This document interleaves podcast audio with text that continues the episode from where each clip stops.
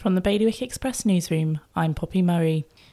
Shinzo, a failed restaurant in Jersey, has been ordered to pay more than £70,000 in outstanding social security contributions. The order comes just two weeks after a previous order relating to £60,000 in unpaid tax.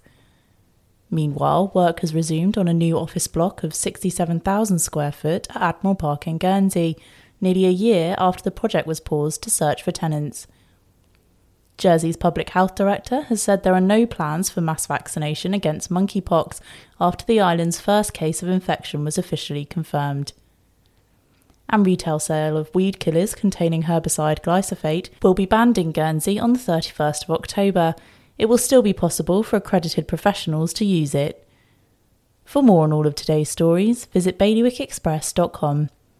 Your weather for today will be cloudy with sunny spells developing there'll be a top temperature of 22 degrees.